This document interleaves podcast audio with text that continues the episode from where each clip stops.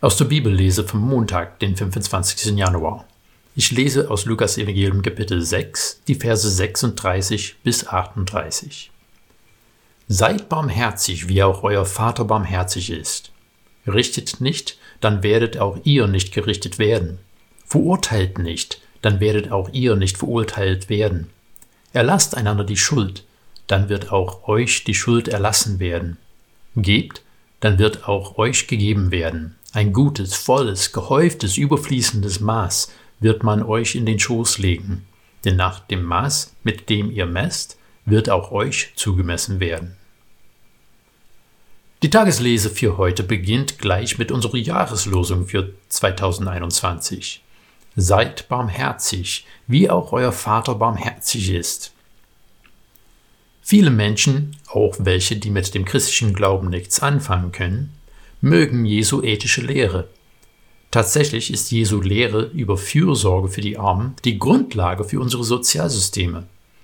Gerade in Zeiten von Pandemien haben die Christen der frühen Gemeinde viel Aufmerksamkeit und Zulauf bekommen, weil sie sich um die Menschen gekümmert haben, die von anderen für tot zurückgelassen wurden. Viele der Verhältnisse der damaligen Zeit sind für uns unvorstellbar weil unsere Gesellschaft den Gedanken der Fürsorge einverleibt hat.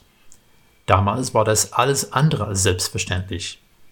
Es ist definitiv als großer Fortschritt zu sehen, dass Menschen jetzt die Möglichkeit haben, sich an ein Amt zu wenden, wenn sie finanzielle Unterstützung brauchen.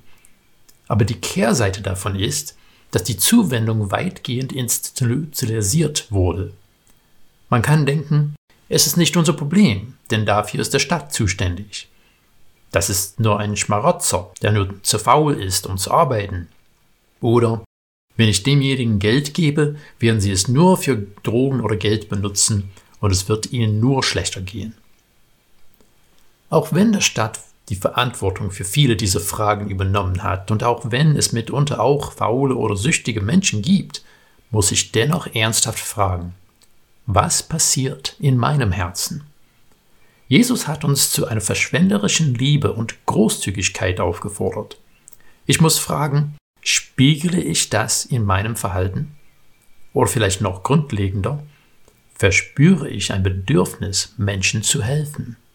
Suche ich nach Gründen, warum ich geben soll, anstatt nach Rechtfertigung in einer bestimmten Situation nicht zu helfen? Ein faszinierender Aspekt von Jesu Lehre hier ist, dass er nicht zwischen finanzieller Hilfe und Vergebung für Unrecht unterscheidet. Sie scheinen für ihn zusammenzugehören und gehen ineinander über. Ein großzügiges Herz, das die Liebe Gottes wiedergibt, öffnet das Herz und das Portemonnaie. Vergebung wird selbst dort gegeben, wo sie nicht gesucht wird. Zu diesen Forderungen gibt Jesus auch die Verheißung. Gebt, dann wird auch euch gegeben werden. Ein gutes, volles, gehäuftes, überfließendes Maß wird man euch in den Schoß legen. Denn nach dem Maß, mit dem ihr messt, wird auch euch zugemessen werden. Wenn wir großzügig sind, wird Gott auch mit uns großzügig sein. Es ist meist nicht einfach, aber es ist auf allen Ebenen bereichernd, auf Jesus zu hören.